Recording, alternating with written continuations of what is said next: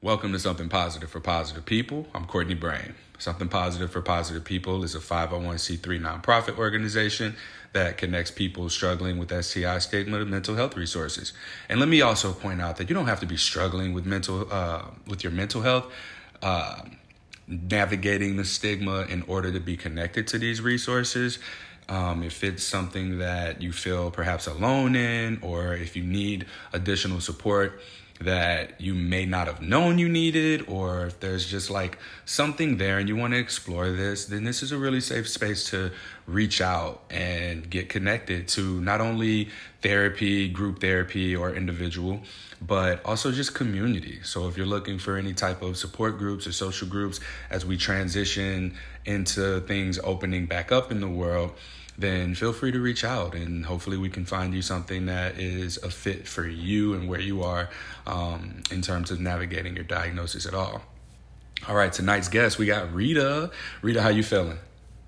Good. I'm actually really excited to be a part of this. Good, good. I'm glad to hear that. Um, I messaged you, or you messaged me actually directly, and well, before you, before we started, you had a question for me. Um, you want to go ahead and ask that question, and then we'll go into like how you reached out and what we ended up talking about through Instagram. Definitely. So yes, the question I had was, um, so I tested as when I first tested, I tested as positive, and then the subsequent test after that was equivocal, and then after that was equivocal. And so I feel like I'm kind of an in between where like the doctors are like, you're negative, you can't give it to anyone, but I have the antibodies. And so I guess my question is that how does someone who is equivocal, who's not necessarily part of the community, but also not part of someone who would consider themselves negative, kind of fit in in this kind of community? Um, in my experience, so I tested negative about a few years before I actually had a symptom and tested positive. And what I noticed was that there was a presence of antibodies. It's not that it was zero, it was just less than the amount that I needed in order to test positive. So I constantly ask this question like is it repeat exposure that makes you have an outbreak or is it longevity of the virus in your system that makes you have an outbreak or are these two things that don't even factor in at all? Because clearly it went from what the viral load antibodies were to me being able to experience outbreaks and have a positive test result. So as far as like being equivocal goes, I'm curious to know what was the time frame in between your two tests for you to have tested equivocal? Yes. To this, I've tested negative kind of all my life. I've always just kind of made sure that I got tested for herpes, I tested negative. And then I really wasn't intimate with too many people last year. Um, and so that happened around, I think my first test was in November. And um, I tested as positive. And so I reached out to the people that I was intimate with. They were all, turns out they were all positive for HSV 1. And I was tested positive for HSV 2. So, but the doctor was like, your antibodies are so low that you should get tested again. So I got tested again, and that second test was in February. And um, then they said that it was equivocal. So it was just very low, not low enough to be considered a positive, but considered equivocal. And then I tested again, just like one of my normal gynecologists, because um, I had just I had a checkup anyway. So I was like, let me just get tested again in March, and it was equivocal again. So in that case, the doctors basically stated that unless I have an outbreak or unless I my antibodies ever go up, I will be considered equivocal. So. And I don't know that that means that you're not able to pass it on or that it means that you'll never have an outbreak. That's this is a tricky situation because like you got tested, you've known your status because you specifically requested herpes, which I'm curious to know why did you ask for herpes testing to be done? Um, so my mom's a nurse, so let me start by that. Like my sex ed, although sex ed failed me and I didn't learn a lot, I mean, more than as much as I should have. I my mom went into every single thing. Like was like, this is what a private part looks like. These are STIs. These are different things. Just because it's herpes doesn't mean that you're going to get it sexually. Like some people get it as a child, et cetera, et cetera, et cetera. Um, so I've always known like there are certain things that are not tested in STI results, and um, I've always kind of had like my doctors considered me kind of a hypochondriac because I'd always have a fear of like having something. Like I'm gonna have something. I always come with a whole list. So in order to just kind of calm my own nerves of like, oh my gosh, because you always get that fear of like, oh, what if I have HIV or what if I have herpes and they don't know and they they thought they didn't have it or they said they were negative but they might not be negative and like in order to calm my own nerves, I do it just regularly for that. When you ask for testing regularly, are you met with any resistance at all? So most of the times I do it through Quest Diagnostic and I just chuck up that three hundred dollars in um but um, with this gynecologist that I have now, I didn't get any resistance. I told them I wanted to be tested for everything, and I specifically said herpes and HIV. Um, she's like, "Are you sure?" I guess that was a little bit of resistance, but I was like, "Yes." And then I had to sign something to be tested for HIV. So. Oh, I think that what you had to sign was a release waiver that if you test positive for HIV, they have the right to treat you immediately. Mm-hmm. Like they can put you on yeah. treatment immediately. But I can test like so. Um, I test myself for HIV a lot anyway. Well, not a lot, but like I'll test myself um, every couple of months um, through OraQuick. You know, you can buy that on like Walgreens or CVS and things like that. Mm-hmm. I mean, you said you were a hypochondriac, but I'm curious to know: is there any particular reason why, um, why so adamant about HIV, or why so adamant about STIs? Period, with your testing routine. Um. So when it comes to no, I'm gonna have a contract for everything. Okay. Um, let me clarify that. Like I literally will go to the doctor and be like, my leg hurts and it's been hurting for like, and it's here, and then the next day it was it was hurt on the other leg. Does that mean that it's cancer? Like I'm like a hypochondriac as a whole. Um, I am always super interested in HIV. I've always just was curious about it. I learned about it at a super early age. Yes, there was a lot of fear and stigma around it, um, but I was just always curious about it. So I just, I don't know. I know like you can live a normal, healthy life with any STI, um, but those are the ones that get the most stigma, right? Those are the ones that are you are taught to fear, basically. Yeah. Okay, I was just curious as to why that was, and even with chalking up that three hundred dollars for that herpes test on a regular basis too, like that's that's expensive. Yeah. I mean, it was three hundred for all the testing, but yes, definitely, it's ex- it is expensive. Okay, so this wasn't three hundred dollars exclusively just for, for herpes. Okay. No, no. All right, got um, it. for like the normal panel, which is like you know the syphilis, gonorrhea, chlamydia um, and hepatitis, and I think trichomoniasis. It was like 200. It was like an extra hundred for the herpes, which is crazy. You said it way better than I do. I can never say that word. I just be like trick, trick, trick, trick em, trick. I just leave it at trick. um, yeah. All right. So navigating this space of uncertainty, you don't know if you have it. You don't know if you don't have it. Like um, and this was in was this this year? Because right now it's June. This was yeah. Confirmation test was this year. Okay. So wait, are you positive or are you still equivocal? Still equivocal. So I was positive last year, and then for the next following, um, comp- the following two confirmation tests were equivocal. Okay, so I'm uh, I'm curious. Like, do you tell partners that you tested equivocal? Do you tell partners like they might get herpes from you, even though you haven't tested positive for it or had an outbreak? Uh, yeah, I, I haven't run into this before. Actually been an interesting uh, conversation that I've kind of trying to figure out myself. This is still really new to me, and dating in general, to be honest with you, is new to me. Um, so um, I was a late bloomer, but um, so at first, I once I saw that I was equivocal, I like bought medicine. Even though I'm not having outbreaks, like that's the type of person I am. I'm like I bought medicine. I did all the additional researches. I added myself to all the positive groups. I um, and then when I talked on the phone with people, I just would tell them I'm asymptomatic HSV positive. Like I would just just tell people I was HSV positive. Um, then I think I've had one instance where I actually mentioned I'm equivocal. And ironically, that was the one time that it went unfavoring for me. So, hmm.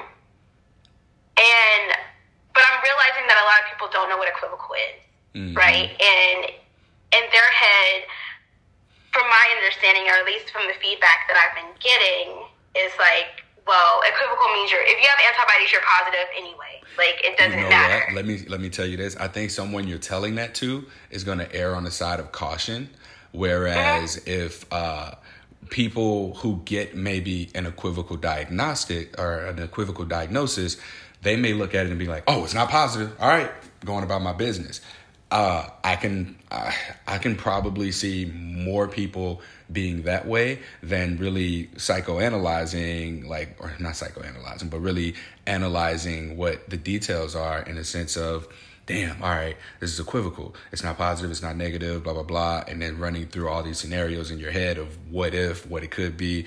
Like, more people, more often than not, I am confident, will just be like, it ain't positive. Wash my hands with it. Yeah, um, but I've gotten a lot of as I said, when I was just telling people I'm asymptomatic, HSV positive, like people were still wanting to be intimate with me. Um, and I think when I first got the diagnosis, I was just telling people because I, there was, even though I knew, like, logically that herpes is a skin disorder, it's super popular, super common. The stigma did get to me, right? My ego did get triggered a little bit in that. And I wanted to feel sexually wanted in that way. And so when um, I first started telling people, and they're like, okay, well, I don't care, I'll just be intimate with you um, I was just like, okay, cool. Not that I was like sleeping with a whole bunch of people, but at that time I was like, okay, cool, because this person actually still wants me, even though this is stigmatized. And I'm gonna be honest, at first I did feel a little bit like not necessarily dirty, but I felt contagious, mm-hmm. right? Mm-hmm. And so, um, but now I'm realizing that if I want to sleep with someone and I want them and I want an actual relationship with them regardless, we both I shouldn't be the only one disclosing we both should be looking at STI results together. We both should get tested together. And I think there's a sense of confidence that comes with that now. Like before, especially as a female, um, we could we tend to kind of sometimes get in these sexual situations and being like, I don't kind of I don't really want to do this, but I want to I don't want to say no. Um, but now I'm way more confident in who I am, and I deserve better, and I need to be aware of what I'm putting in my body be, I mean, food and like sexually, I need to be aware of that. And so I shouldn't be the only one who's disclosing. You need to show me your results because most of the time your results are just going to be chlamydia, syphilis, and gonorrhea. And it was, what, four or five months ago? How so you, you may not know and you may be positive for something as well. How old are you? Me? Yeah. I'm about to be 30. Oh, okay. I was like, dang, you young to be like so on top of this and so knowledgeable about it. What's your career? What's your profession? I'm a therapist. Okay. I'm a marriage and family therapist. Okay.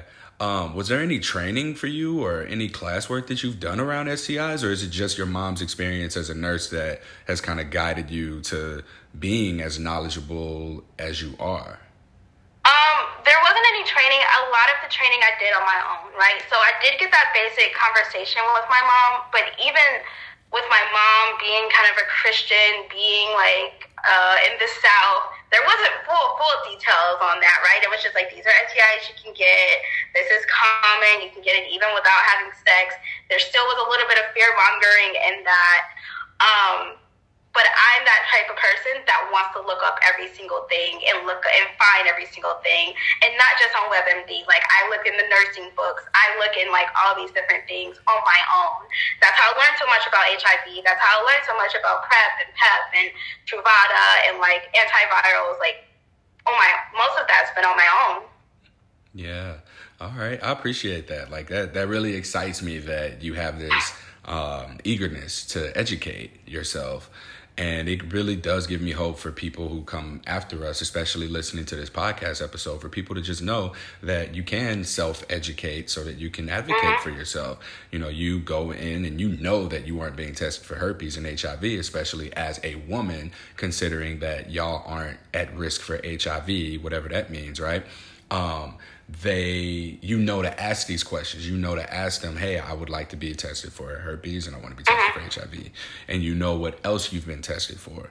So that's uh yeah that's that's I, I guess like do you have any sort of guidance for someone who perhaps doesn't know how to seek out information um, like for you, you have your mom as a nurse, and then you went about it like I want to know everything. So is that just you being a hypochondriac, or is it something that we can transfer over to people who aren't? Um, yeah, well, yes, part of it is being a hypochondriac and just being super inquisitive about everything. Like I was the type of person who would read books and learn about a disorder. I'm like, oh, like the Benjamin Button thing, like that's an actual disorder, and I like looked it up, and that was me. What I will say is this there's a lot of misinformation on the internet.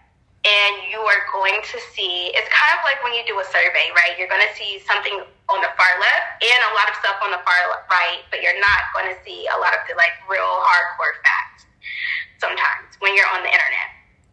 What I would say is this when if you're diagnosed with it or you're wanting to learn more about a specific type topic, go to Google Scholars and look for peer review look up actual articles, look up actual resources and like results and conclusions to these things. Because those are going to be the facts. Okay. All right. I'm going to try and make sure to put that in the show notes as well for people to look for um, scholarly reviewed articles. Is that what we would call it?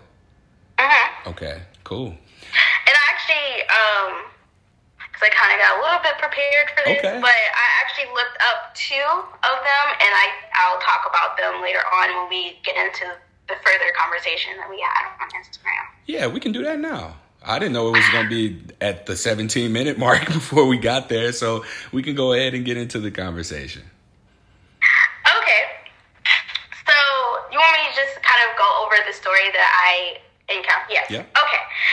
So, um, so the story that happened was I'm in this all girls group on Facebook, and they talk a lot about using Valtrex and having cold sores and using a Abreva to kind of deal with that. So in that conversation, I brought up, well, how do you guys feel about disclosing when you have cold sores?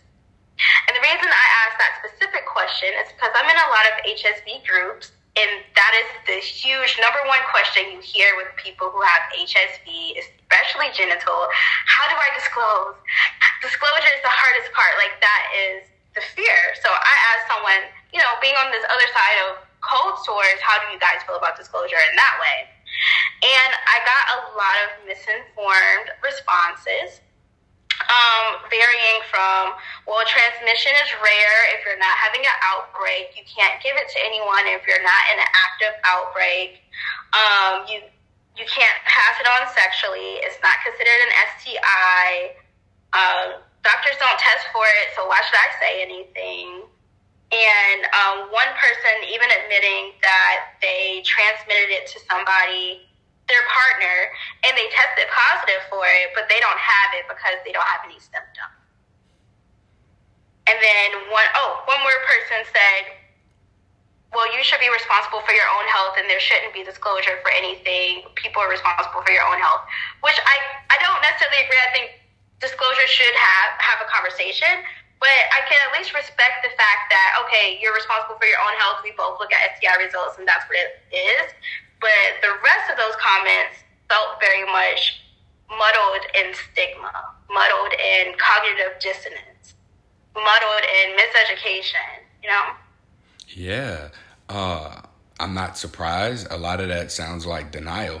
Like it's just flat out denial for people to say you need to be responsible for your own health. And again, this is a HSV group or is this a women's group? This is a regular group. Okay. They they're just girls in the group who have mentioned that they have cold sores. Yeah, like that's a that's something that I feel like people throw out there to fill out like, "Oh yeah, I get cold sores." And kind of look around and see who makes a face because they know that cold sores are herpes. You know what I mean? Like, yeah. I hope my face is kind of giving the impression that I'm trying to make here. But um, like throwing it out there to just fill it out and see what kind of backup or support you'll be able to get after making uh-huh. that comment. Is someone going to be like, "Oh, I get cold sores all the time"? Let somebody be like, "Oh yeah, I got genital herpes." Ain't nobody gonna jump up and be like, "It gets real oh. awkward and quiet." Yes, exactly. And people don't know how to take it. People perhaps don't know how to. Um, how to like if they want to share or how to share or they don't uh-huh. know what to say. Like people just don't know what to do or say if someone were to um, offer that. But it is just unfortunately so stigmatized to have the same exact virus with the same exact symptoms with the same exact treatments from one location to another and the stigmatization really revolves around how we don't talk about sex in that oh yes oh oh you, you want to add to it no i I, I agree. I 100% agree. Like that was one of the things I was ta- um, thinking about when I just thought about all of the kind of contributing factors to this. Because the girls, those same girls who said they don't need to say anything for cold sores, were like, but if someone has genital herpes, even if it's asymptomatic, they have to say something. Yeah. So it's this idea that at the core of it, herpes is a skin disorder, and the fact that it is in your private region people get uncomfortable about it. Yeah. Sex is so taboo, right? There's this idea of like, even like when you talk about body count, right? Oh, I've only been with three people or I've only been with four people.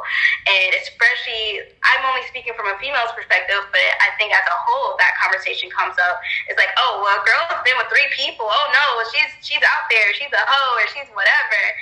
And there's so much fear around just sex and the tabooness of it. Mm-hmm. And I mm-hmm. think that's that's a big contributing factor to it. Yeah, and I'm curious to know too. Is this a minority, people of color, women's group? No. Okay, so it's just like, is there like a? Can you give me the overview of what kind of women are in this group? Yeah, so um, they're primarily Caucasian, and most of the people who are responding were Caucasian, and they're basically between the ages of like 23 and 32. Oh, you don't like have to say the range. name of the group, but like what's the niche of the group? The niche of the group is to be originally it started off as this small little group of female friends that um, live in a specific area. Most of them have moved, I've moved, but um, and to be support for one another. It has become a lot bigger now. It's, it's a larger group now, um, so it's not as supportive in that way. Um, but that was the whole point of it. It's called like No Boys Allowed, where you can vent about like boyfriends and drama and stuff like that. Okay, I was just curious because um, I was wondering like what the tone could have been about it because um, I, in private conversations, like we're black, the conversation is different for black people, it's different for um, minorities, people of color, than it is for white people. Um, and I was just curious to know, like, if there are any parallels that we can look at from how these conversations are being had in different ways. Um, typically the response from the black people that I've spoken to is I don't want to tell anybody this. I don't want to tell anybody about this. I don't know black people with cold sores or anyone who's disclosed to me that was black and had cold sores. It's never been something that was talked about. I can't even think of anyone that I've seen with them to be honest. And then when we talk about cold sores with uh, in in the I don't want to say in the white community that was a weird thing to say for some reason, but with uh, white people, if you see it, it's more like pointed out or called out, and it's like oh it's no big deal. I just got cold sore. Like just don't drink after me if you even get that. And then, um, but when it's genital, where's that like casualness, you know? And you know even with black people, like I said, if there's something present, or I haven't had anyone disclose to me.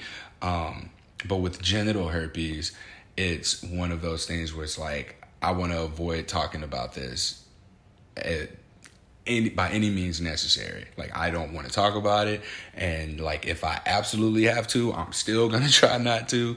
Uh, but that's been like the majority. Obviously, I've spoken to. Um, there's Carolyn Tony. Uh, she's a black woman who's poly. Yes, I love her. She's yeah. poly. I'm poly. Yes, uh, cool. Yeah.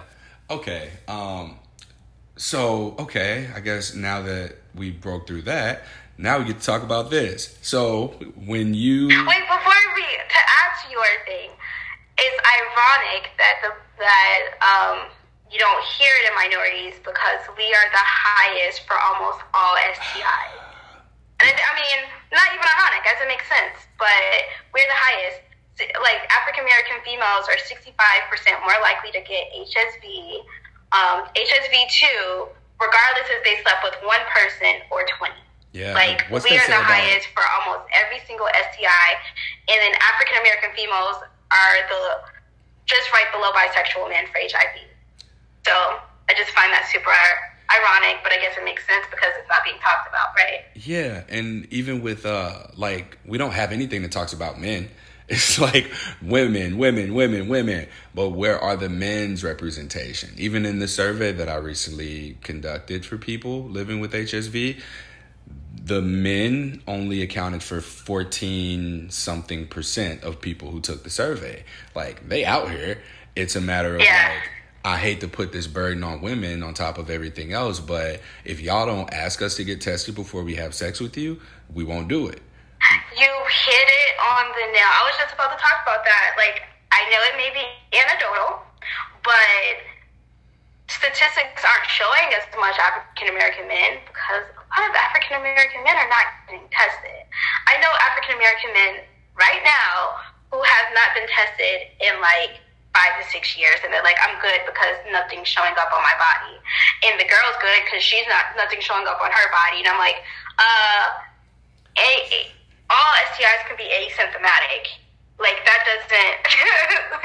so that doesn't mean anything. So I, I, I think you hit the the hell, head on the nail on that one. Yeah, little do they know, because I mean, I had chlamydia and didn't know it was chlamydia until it turned into prostatitis.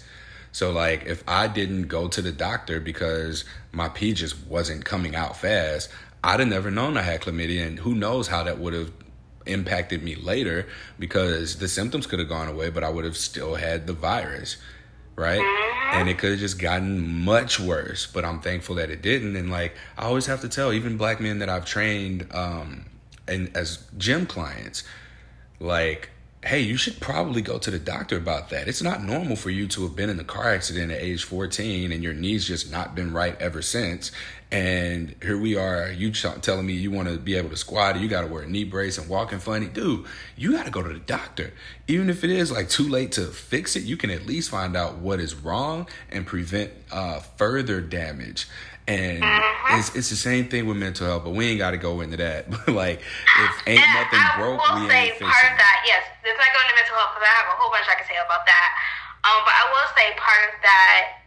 Some of it is kind of systemic resources, right? Like going to the doctor means you have to pay. I paid three hundred dollars to get tested, or and even when I go to the the regular doctor, I still have to pay for additional testing when if, and I have insurance, right? So you think about disenfranchised groups and not having those financial resources or even having the education about those things that kind of contributes to that as well. Yeah, yeah. Ooh, um, oh, I wasn't gonna let you slide away from this. So polyamory, navigating polyamory with this middle disclosure that might or might not need to happen. It's so weird to be talking about an equivocal uh, diagnosis. Yes. Um, and I will say that has hindered me a lot because this is it, this is fairly new for me. So it, it has hindered me in kind of pursuing more of these like polyamorous relationships that I would get into. I haven't quite explored that with the status that I have at the moment. And um, when I first found out about my status, it kind of pushed me to want to be more monogamous because it was like, well, I don't want to have to keep disclosing to this many people. And what if the boyfriend wants me, like if I decided to be solo poly, and what if the boyfriend wants me, but the girl doesn't, and then I have to explain this, like, it really made things feel a lot more complicated for me and like maybe I should just go and pick one person and not just disclose to that person and go from there. Um, but now, especially finding her out, um, I actually just started following her uh, probably like last week, actually. Yeah. Um, and kind of like looking at how she kind of does things and kind of navigates that world has kind of inspired me to continue doing what I was doing before. Mm-hmm. Yeah. And I am realizing that a lot of poly people, people in the poly community at least, um, are a little bit more receptive to HSV and a little bit more like willing to engage in someone who has HSV because they're like, well, I, I put myself out there. I know it's gonna like eventually I'll probably get HSV, and that's then that's just what it is. Yeah, the attitude is just like, all right, cool, let's get it out the way then. that's right. not that's not let me not lie like that. That's not always the case, but it's like once you got it, you can't get it again, you know? But um being with multiple partners and having to date and disclose uh, to multiple people, um, I think that the more options you have, the less rejection hits, the less impact rejection has. And I've not been able to really put that into words before now, um, but I, I find that to be the case. If you disclose to multiple people, I think that hearing no among yeses and maybes doesn't hit nearly as hard as when you try so hard to be everything for this other person. You want to impress them on the first date. You went above and beyond. You got dressed up. You bought everything and you just saying all the right things. And then you go to disclose and they tell you no, it's like shattering. Like it's it's it's heartbreaking because you invested so much and you did it under this uh, you had this like covert contract in your mind of if I present my value like this, then this person is going to choose me. They're going to overlook this flaw that I have, uh-huh. and we're going to live happily ever after. And I don't think that's the case, man. I'm finding like the more real you can be in who you are and be real to other people and let them be who they are, that's what makes you look like that top notch person. People aren't looking for flashy, top notch, and all this other stuff. They're looking for real. And when you give somebody real, you know, they're either ready for it or they aren't. It's nothing to do with your herpes status. It's are they ready for real or are they not ready for real? And then going from there because an STI diagnosis is just real. You had sex, you are, if you have sex, you are probably going to come in contact with a potential infection right? If you are breathing around people, you might get a cold. If you go to like there, there's so many different things that just naturally happen. This being one of them, and people look at it like it's not natural, like it's just this monstrous thing that only happens to people who do a negative uh, something that has a negative association to it. And when we talk, when we break it down, it's really about sex. People view sex as a negative thing. So when there are no quote consequences and the risks are minimized, then it's fine. But whenever it's good sex and it comes with the consequence of, you know, something like an STI that you can't just cure or heal that's gone, um, and now you have the possibility of passing it on to someone else, now it's all of a sudden an attack on your sexual identity, and that's really messed up. Yeah, I I 100% agree. I, you know, it's crazy because like people don't want to. I used to hurt, I guess, in the beginning, feeling like, well, this person is raw dogging, uh, season language, like people just based off of vibes. But you don't want me, who knows their status, and at this point, I will do what I can do to not give you the status. But you're. You probably have been, in, based off of statistics alone, you have been in contact with someone who has herpes. That's just how it. That's statistics alone. Let's say this. Um, I'll, I'll, let's take it one step a little bit deeper. You have probably had sex with someone who's had sex with someone who has herpes if we can't say you've probably had sex with someone who has herpes, then it's possible that you had sex with someone who's had sex with someone who has herpes. Uh-huh. And if that's the case, you know, what does that say? You might get it, you might not get it. That person could have passed it on without even knowing that they had it. Like there are so many factors here in at play, and we just can't get society on the same page about what herpes is, how herpes works, how people with herpes are people and then they have herpes. They're not people with herpes and like that's their identity now. Nothing changes about us between the time that we have our interaction, our exposure, our um, our concerns, and then our diagnosis. Nothing about who we are changes. And then when we get that diagnosis, it's like everything just flips upside down. And I really want people to get away from. I'm so I'm getting like fired up. I don't know where this came from. No, keep talking. like, I 100% agree. It's like you were not just like when someone's like, "Oh, I'm diabetic." No, you are not diabetic. You are somebody who has diabetes. Separate yes. yourself from the actual disorder or disease or virus that you have. You are still 100% that person who you were, the, all of these amazing things that you brought to the table, all of these, your beauty, all of that. You were the same person before and after, and you will continue to be that person regardless of a virus or anything. Because you know what? There, you're not going to go through life. No one's going to go through life without getting at least one virus. A cold is a virus. No one's going through life without getting something. I want to meet that person.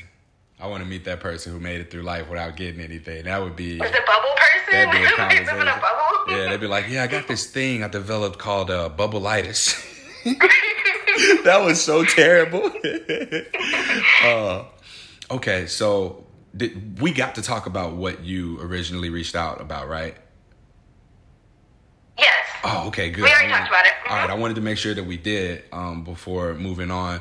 Um, I, it seems like this equivocal status is something worth exploring more. Like, not necessarily in this episode, but something worth me bringing up as I continue to get more information. Like, I just did this survey of 50 questions, and there's a lot of stories that are told from the data that I've collected.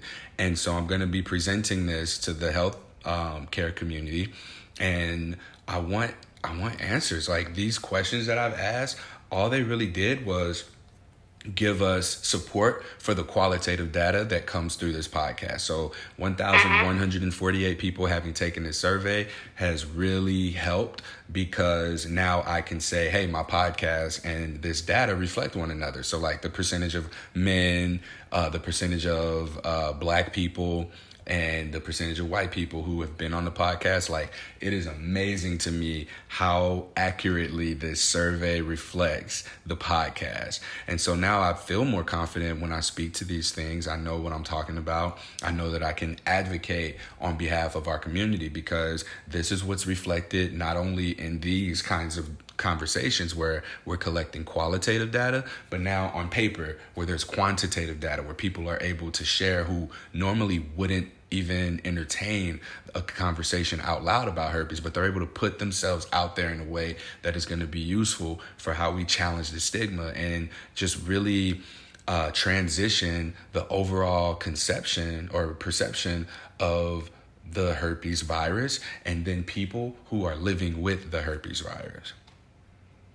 Yes, I actually did the survey, but there wasn't questions specifically for equivocal, so I just what I labeled myself as positive asymptomatic, and then I I can't remember, but I don't know if there was really a lot of questions on like follow up from medical professionals. Oh. I think that should be talked about as well because from my experience, when I was told I was equivocal, or even the first time when I was told I was positive, it was just oh, okay this is what it is and it was it, that was it. Like it was this is common and then that they moved on. There was like no in-depth conversation no resources no nothing. And then when i spoke with other people in the hsv community they kind of echoed that same experience of well my doctor didn't even tell me. I had to call again just to, to figure out where that result was for that.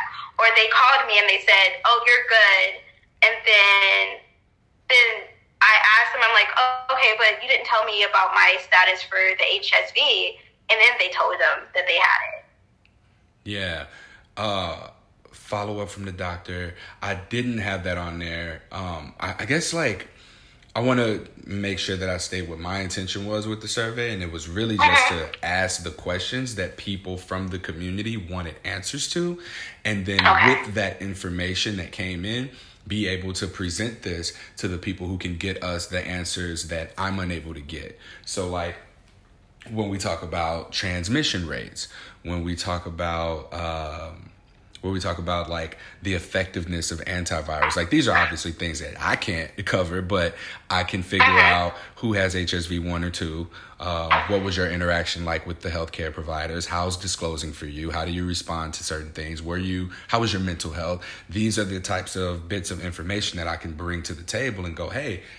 I know that all of the money is in HIV. Like that's that's great. Like we're doing something about that. But like, what about these people? Like suicide is an epidemic, and when we look at this information, um, there are people who've attempted suicide that took this survey.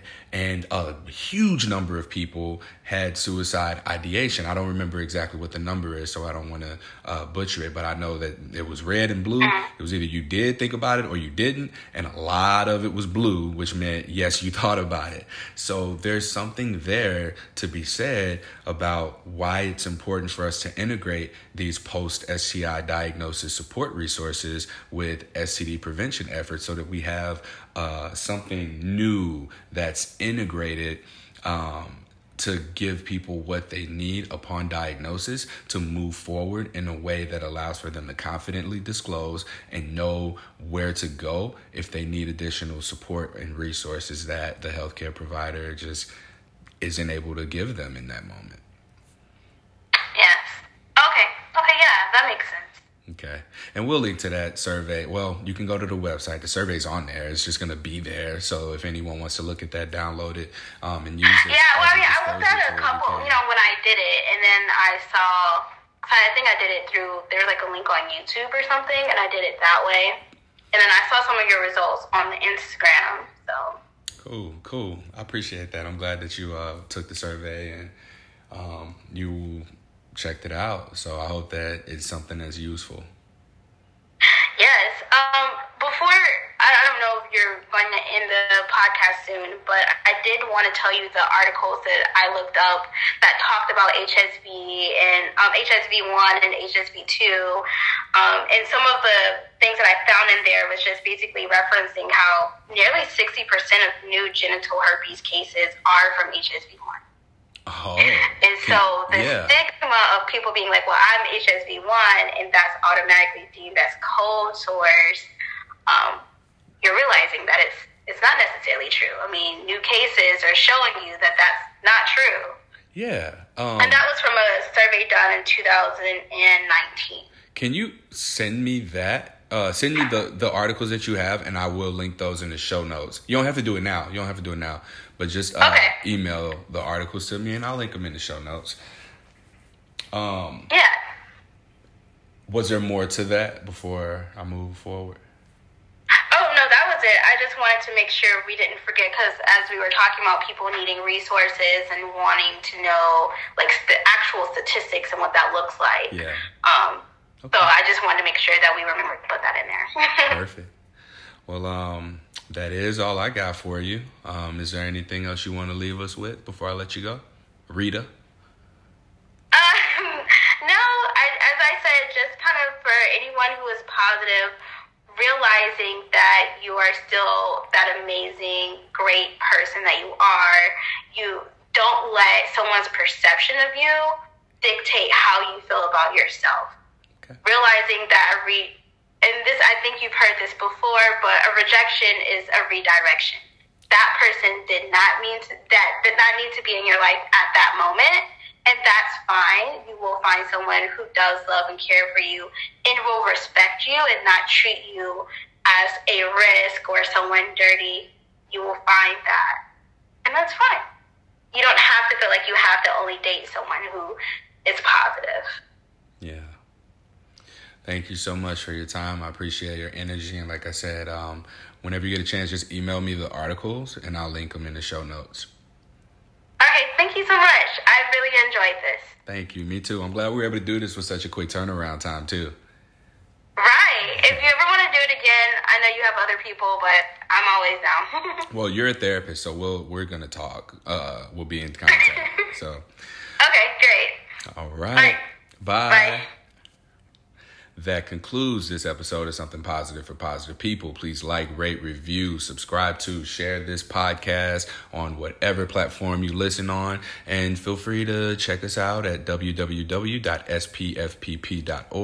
You can check out the 2021 HSV survey uh, conducted by um, someone who does surveys for a living. She like helped me with creating it and getting the questions in a way that spit out charts and graphs and all that pretty stuff to support you in disclosures and uh, navigating stigma and just giving your uh, uh, giving you an accurate um, reflection of where we are today with our community. You can donate to help us continue to pay for people to get therapy. And uh, yeah, check out those exit interview episodes as well so that you can get a feel for what's going on in the group therapy and have an inside look at what we're doing at Something Positive for Positive People. Till next time, stay sex positive.